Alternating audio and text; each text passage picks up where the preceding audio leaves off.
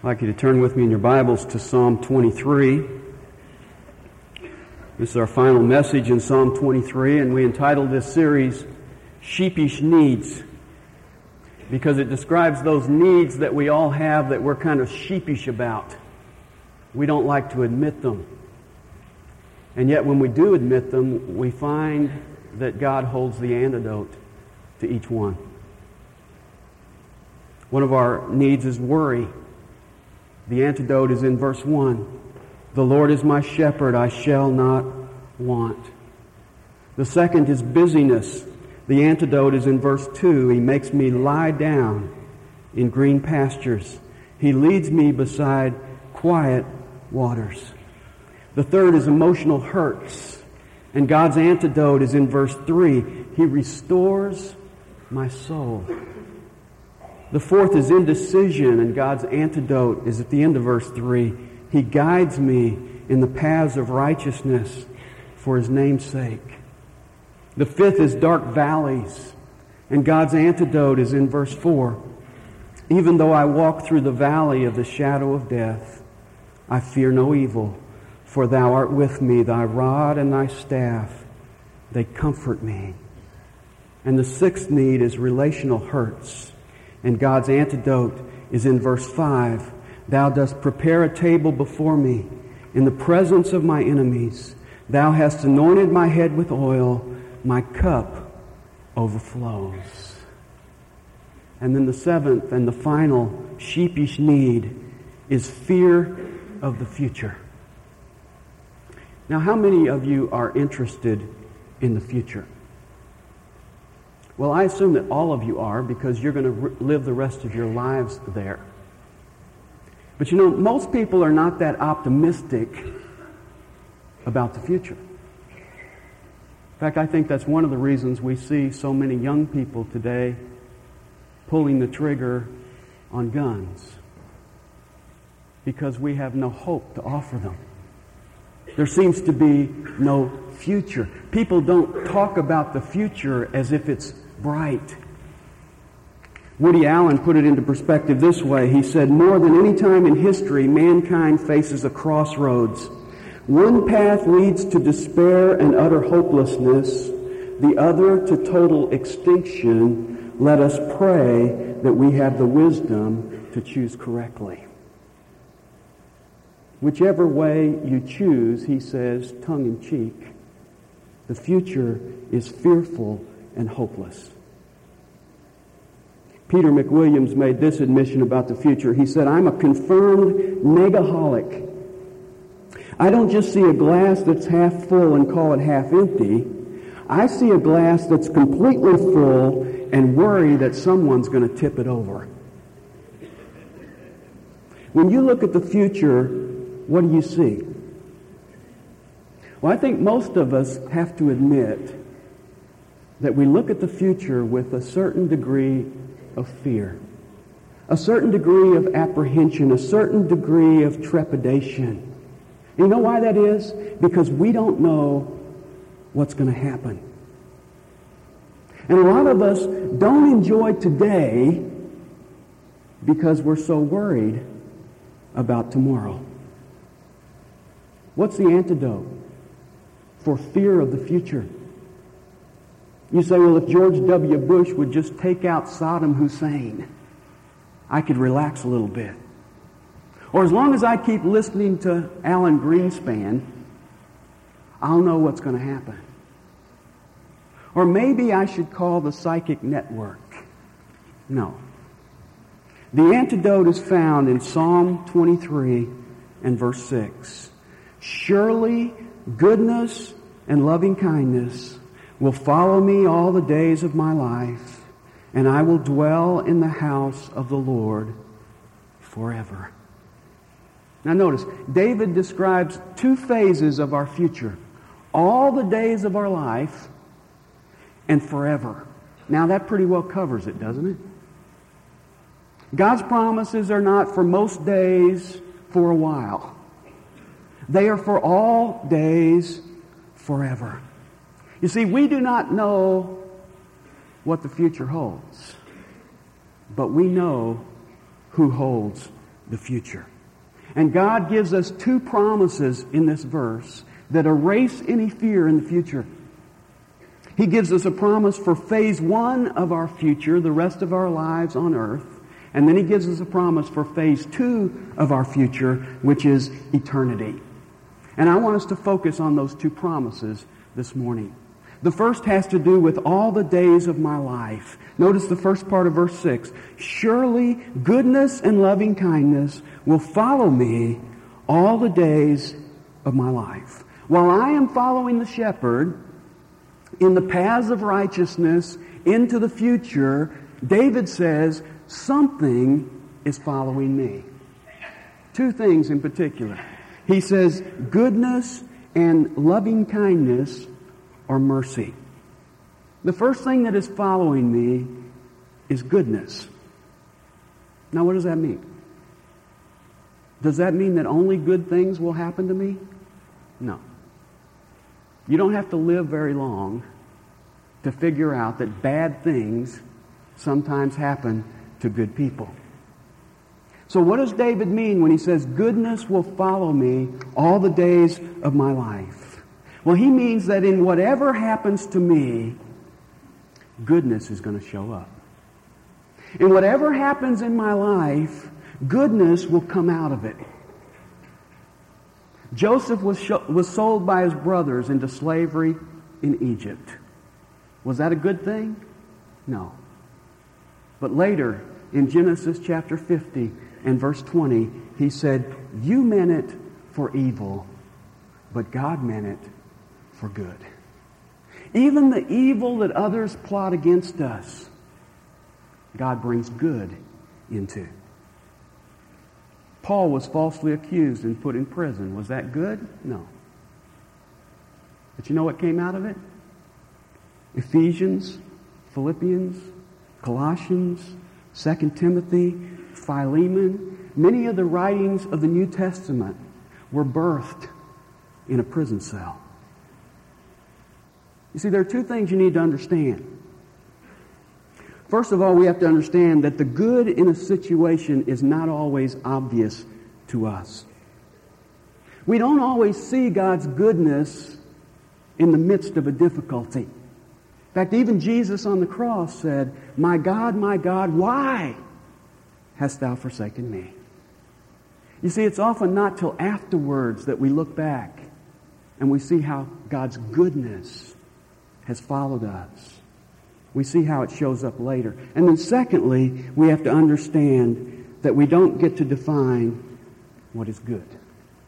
We don't get to define what is good. If I asked you what is good for you, you would probably say, well, it would be good for me to win the lottery. So I could have a mansion on the hill and I could have a yacht and a Rolls Royce and a carefree life.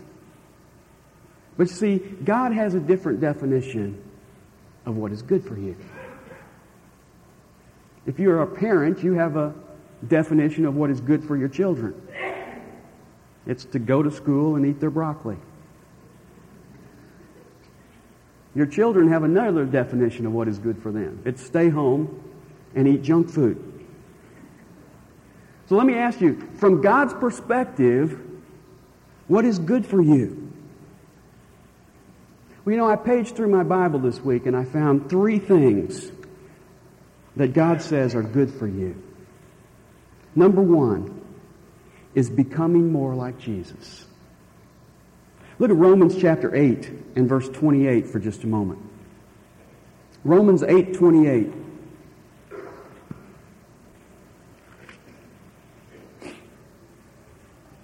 Paul says, And we know that God causes all things to work together for good to those who love God, to those who are called according to his purpose.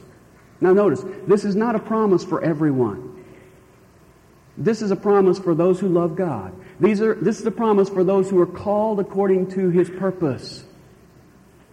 And I want you to also notice that he doesn't say here that all things will be good. He says all things work together for good. God even takes the bad things and makes them work together for good, just like he did with Joseph. Now, what is the good that all things are working together to accomplish? Well, he tells us in the next verse, verse 29.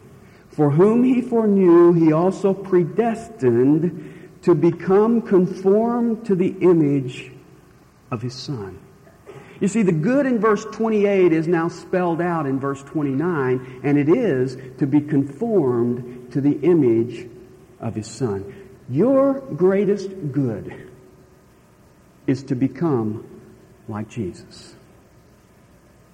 And God is working all things in your life to accomplish that. Your spouse, your kids, your in-laws, your outlaws, your good days, your bad days. God is bringing all those together to accomplish this purpose to make you more like His Son. In fact, the Bible indicates that difficult times actually are more good for you than good times. Difficult times are better for you than easy times.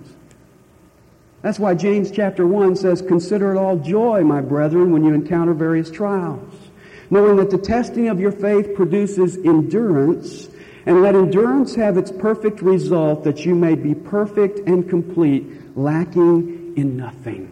You see, in God's economy, trials, pressure situations, resistance, trials lead to endurance, and endurance leads to completion. You see, you will never, never reach completion, you will never reach maturity as a Christian unless you go through those difficult times.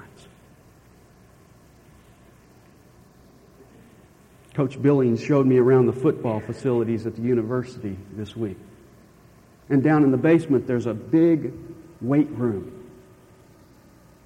Now, I looked at that weight room and I thought, this is a room full of potential pain.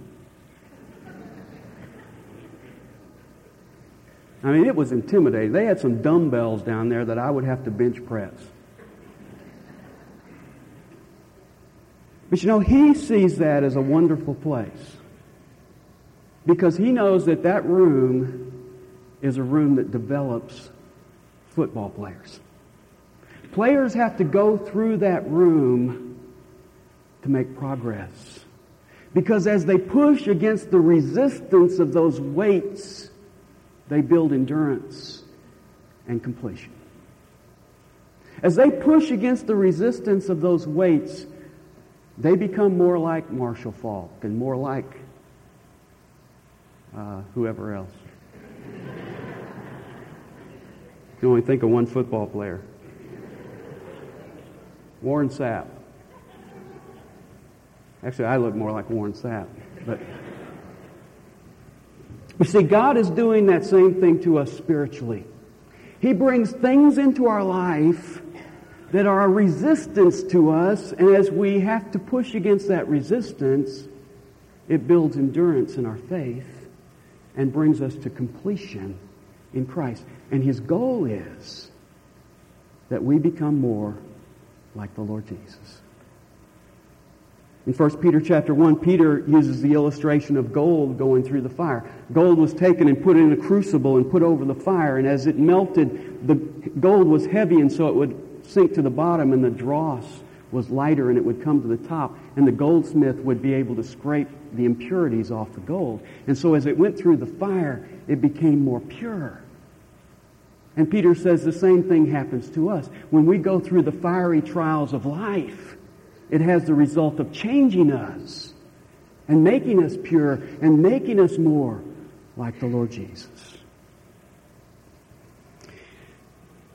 Becky Massengale gave me this story. I don't know who wrote it, but I think we can all identify with it.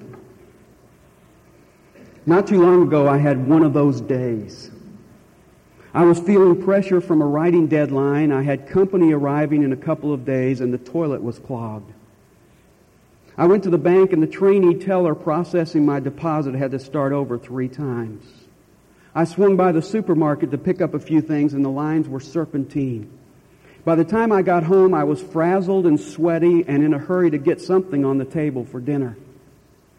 Deciding on Campbell's cream of mushroom soup, I grabbed the can opener, cranked open the can, then remembered I had forgotten to buy milk at the store.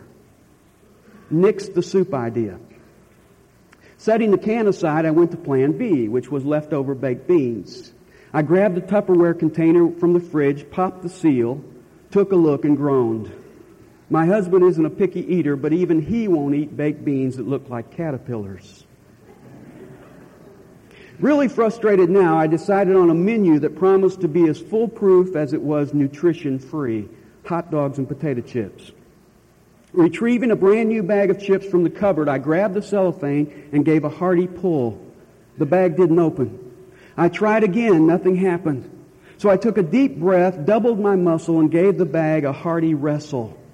With a loud pop, the cellophane suddenly gave way, ripping wide from top to bottom. Chips flew sky high. I was left holding the bag, and it was empty. It was the final straw.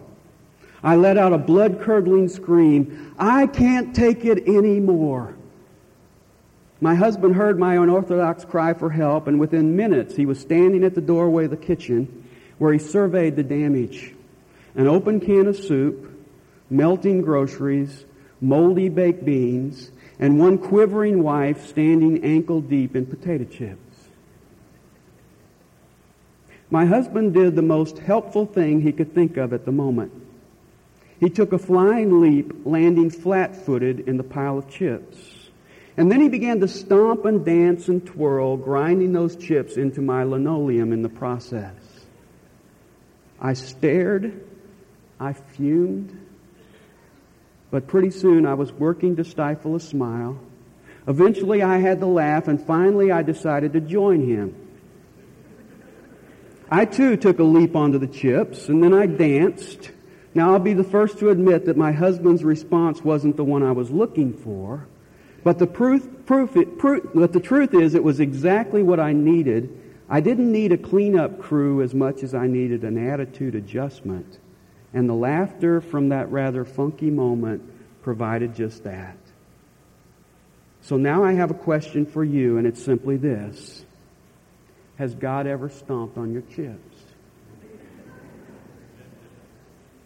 I know that in my life there have been plenty of times when I've gotten myself into frustrating situations and I've cried out for help, all the while hoping God would show up with a celestial broom and clean up the mess. What often happens instead is that God dances on my chips, answering my prayer in a completely different manner than I had expected, but in the manner that is best for me after all. Sometimes I can see right away that God's response was the best one. Sometimes I have to wait weeks or months before I begin to understand how and why God answered a particular prayer the way He did. There are even some situations that years later I'm still trying to understand. I figure God will fill me in sooner or later, either this side of heaven or beyond. Do I trust Him?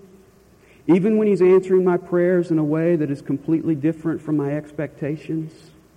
Even when He's dancing and stomping instead of sweeping and mopping? Can I embrace what He's offering? Can I let His joy adjust my attitude? Am I going to stand on the sidelines and sulk? Or am I willing to learn the steps of the dance he's dancing with my needs in mind? I'll be honest with you. Sometimes I sulk. Sometimes I dance. I'm doing work, more of working on the latter than the former. I guess the older I get, the more I realize that he really d- does know what he's doing. He loves me, and I can trust him even when the chips are down.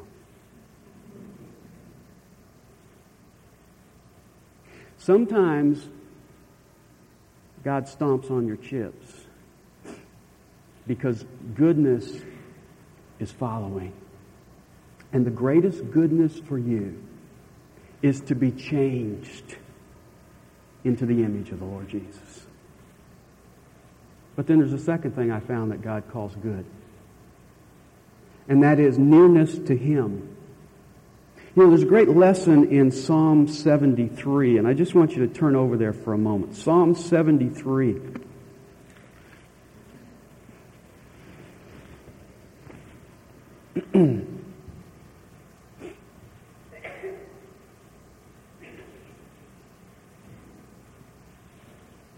Verse 1 Surely God is good. Now, I think we can identify with the psalm writer because he's got his th- theology right. He says, God is good. But, verse 2, as for me, my feet came close to stumbling. My steps had almost slipped, for I was envious of the arrogant as I saw the prosperity of the wicked, for there are no pains in their death, and their body is fat. They are not in trouble as other men. Psalm writer says, My theology is right, God is good. But when it comes to me, God's not good. Because I look around and I see people who are wicked doing a lot better than I am. You ever say that? You ever say, Here I am serving the Lord, and woe is me because these other godless people seem to be doing better than I am? Well, the psalm writer said that, and he learned some important lessons, and he wants to share them with us. And the lesson he learns is this if you're going to measure the good life, you better have the right measuring stick. And he tells us two things we need to take into account.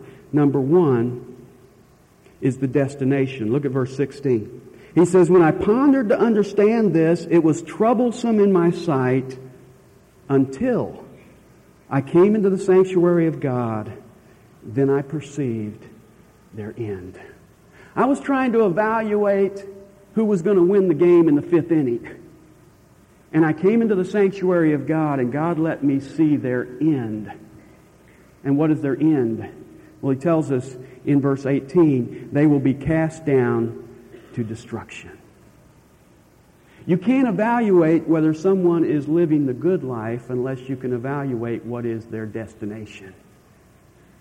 And if their destination is destruction, that's not the good life. And then there's a second factor you have to take into account, and that is the definition of good. Look at the last verse of the psalm. Verse 28, he says, But as for me, the nearness of God is my good. Now get that. The definition of good is not a life with no pain, no trouble, no worries. The definition of good is a life that no matter what I go through, I am near to God. If you've got two paths, one is a path of pain and one is a path of comfort, but the path of pain leads you closer to God. Which path is better? Well, the psalm writer says, The nearness of God is my good. And when he gets this new measuring stick, then he goes back and looks at life again. And if you go back to what he says in verse 23, he says, Nevertheless, I am continually with thee. Thou hast taken hold of my right hand. With thy counsel thou wilt guide me, and afterward receive me to glory. He looks around and he says, The evil man has his hand full of things. I have my hand in the hand of God. The evil man is heading toward destruction. I am heading toward glory. Now you tell me who's living the good life. You see, if you will get to the point where you can say with the psalm writer what he says in verses 25 and 26, in fact, I would urge you to underline these verses and memorize them. He says in verse 25, Whom have I in heaven but thee? And besides thee I desire nothing on earth. My flesh and my heart may fail, but God is the strength of my heart and my portion forever. When you can say, God is all I want in heaven, and I don't want anything else on earth. He is my strength on earth, and He will be my inheritance forever. When you are able to say that, then you can say, I am living the good life. Because goodness is defined by how near I am to the Lord. And then there's a third thing that God considers good for you, and that's unity with other believers. Psalm 133 1 says, Behold how good and how pleasant it is for brothers to dwell together in unity. Life is good when we are dwelling together in unity. You see, God not only wants to bring you closer to Himself, He wants to bring us closer to each other. Because unity with believers is our greatest good. So, what does God consider to be good? Three things. He wants to change you to become more like Jesus. He wants to draw you closer to Himself. And He wants to draw you closer to other believers. And so, as you go through the circumstances of life, if they are allowing you to be changed and conformed into the image of Christ, if they are causing you to cry out and say, Lord, you're all I desire in all the earth, and if they are drawing you closer to other believers, then goodness is following you. And then there's a second thing he says is following us, and that is mercy or loving kindness. Now, grace is God giving us what we don't deserve. Mercy is when God doesn't give us what we do deserve. Aren't you glad God doesn't give you what you deserve? Aren't you glad this verse doesn't say, justice will follow me all the days of my life? Because you know in the future, you're going to fail. You're going to sin. You're going to stumble. And so you not only need God's goodness, you need God's mercy. You know, when bad things happen to us, we sometimes say, well, I wonder if God is getting even with me. Well, let me tell you something. If you're a Christian, God has already gotten even with you. He got even with you at the cross. In fact, you came out ahead. Because 2 Corinthians chapter 5 and verse 21 says, He took your sin and He gave you His righteousness. You say, yeah, but in the future, I'm afraid that I'm going to fail God. Well, you don't have to worry about that because you definitely are. And that's why this promise is so great because it says His mercy will follow you all the days of your life. I love Psalm 103:11. It says, God's mercy is as high as the heavens are above the earth. That's God's mercy. And His mercy follows you. And if you notice Psalm 23, it doesn't say goodness and mercy uh, follow us some of the days of us, our lives. It says they follow us all the days of our lives. Now, that word follow is an interesting word. It doesn't just mean they're kind of meandering along trying to catch up. Same, same Hebrew word is used in Psalm 83:15 to describe how God pursues the enemies of Israel. And that's the way it's translated there, to pursue. So just as sure as God's judgments pursue the wicked, God's goodness and mercy pursue his children. Now, what I know about cattle drives, I learned from watching Rowdy Yates on Rawhide growing up. But there's a lot of difference between cattle and sheep. You drive cattle. You, you get behind them or beside them and you drive them. But with sheep, you lead them. The shepherd gets out in front and he leads, and the sheep follow. But oftentimes, a shepherd would have a faithful sheepdog or two that would come at the rear of the flock and keep them in line. Goodness and mercy are divine sheepdogs. As we are following the Good Shepherd, they are following behind us, kind of snipping at our tail and, and bringing us goodness and mercy in life.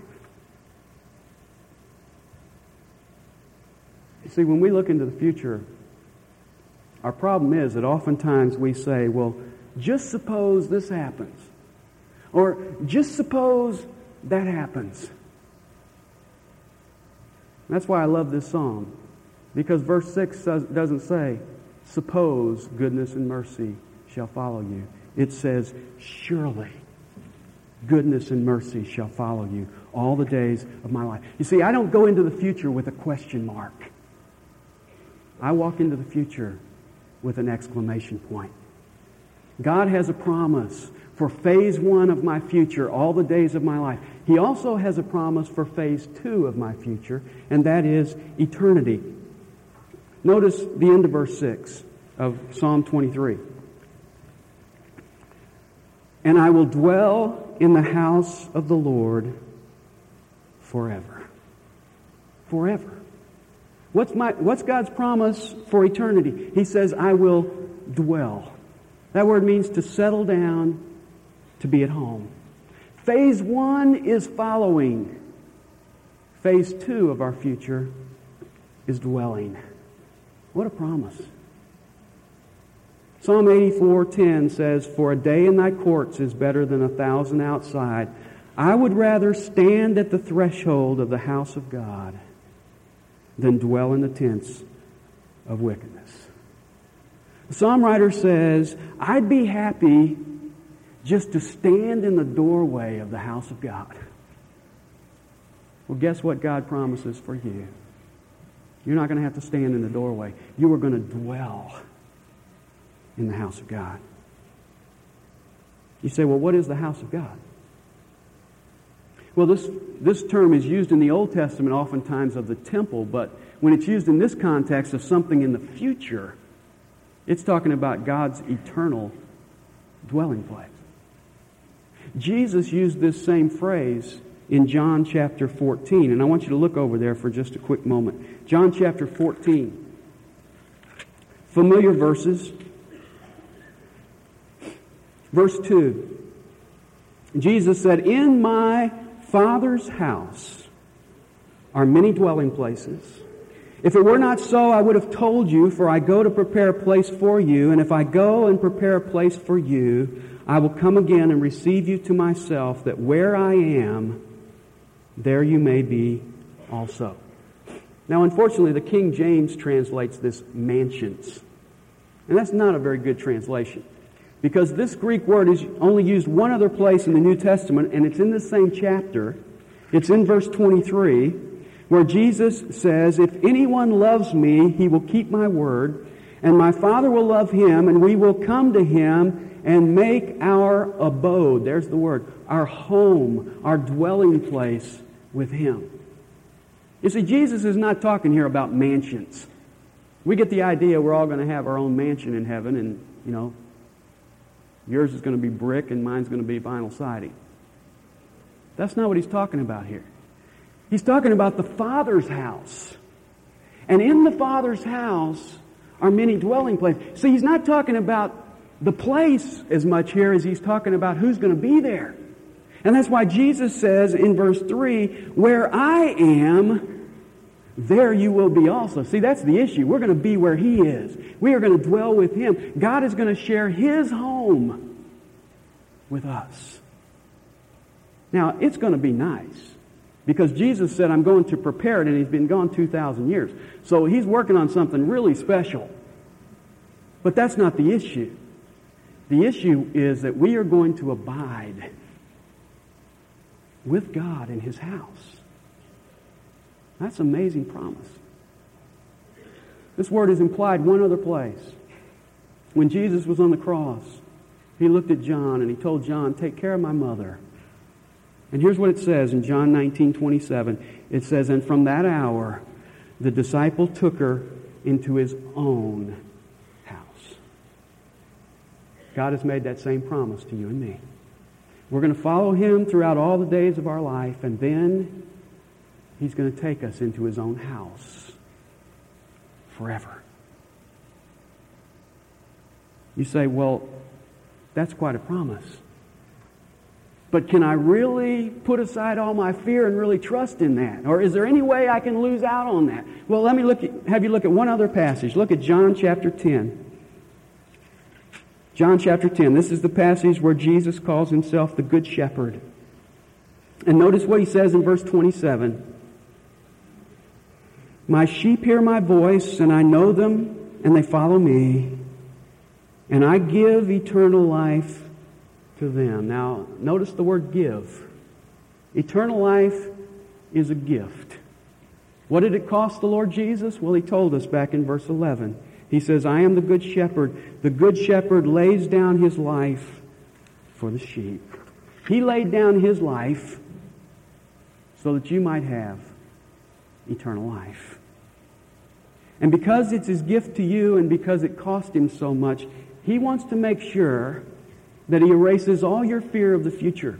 So notice what he says in verse 28. And they shall never perish. How long is never? That's an interesting word. There, there are two Greek words for no, for never. One is, this is easy. One is oo, the other is may. Now you know two Greek words. Oo, may. They're both negatives.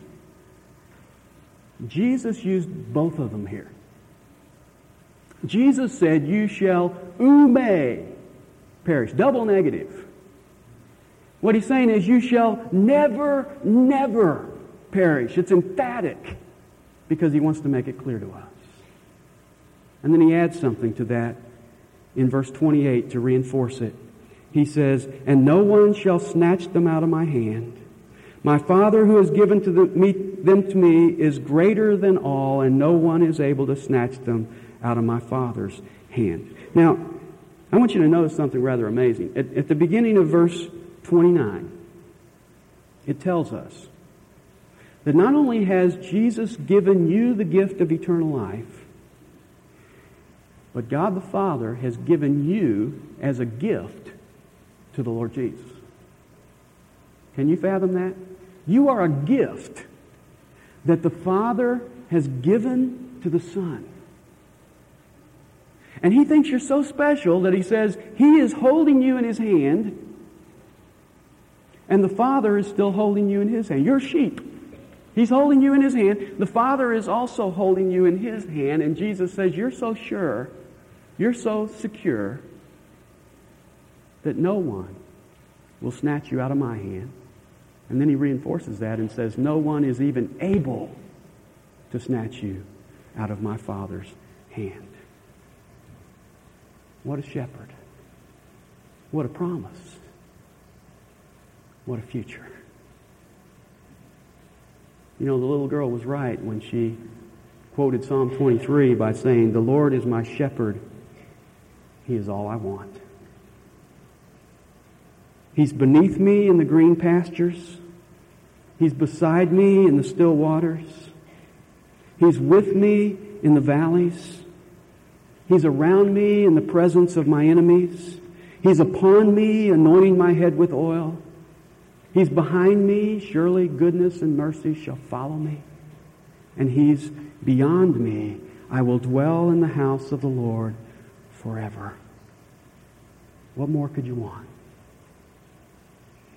But as we close out this great psalm, I want to ask you this morning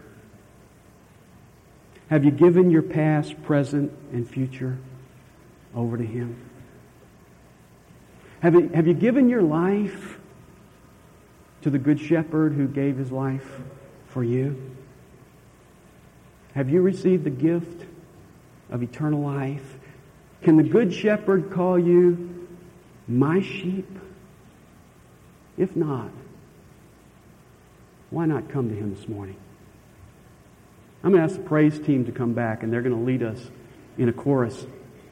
And I just want to remind you that, you know, if you can say the first line of Psalm 23, then you can say the last line. If you can say, the Lord is my shepherd, then you can say, I will dwell in the house of the Lord forever. I'm going to ask you to stand as we sing along with the praise group the song Come As You Are. And as they're singing, I'm going to ask you this morning, if you've never come to the Good Shepherd, that you come as you are, and He'll receive you today. There may be others here who want to join this fellowship.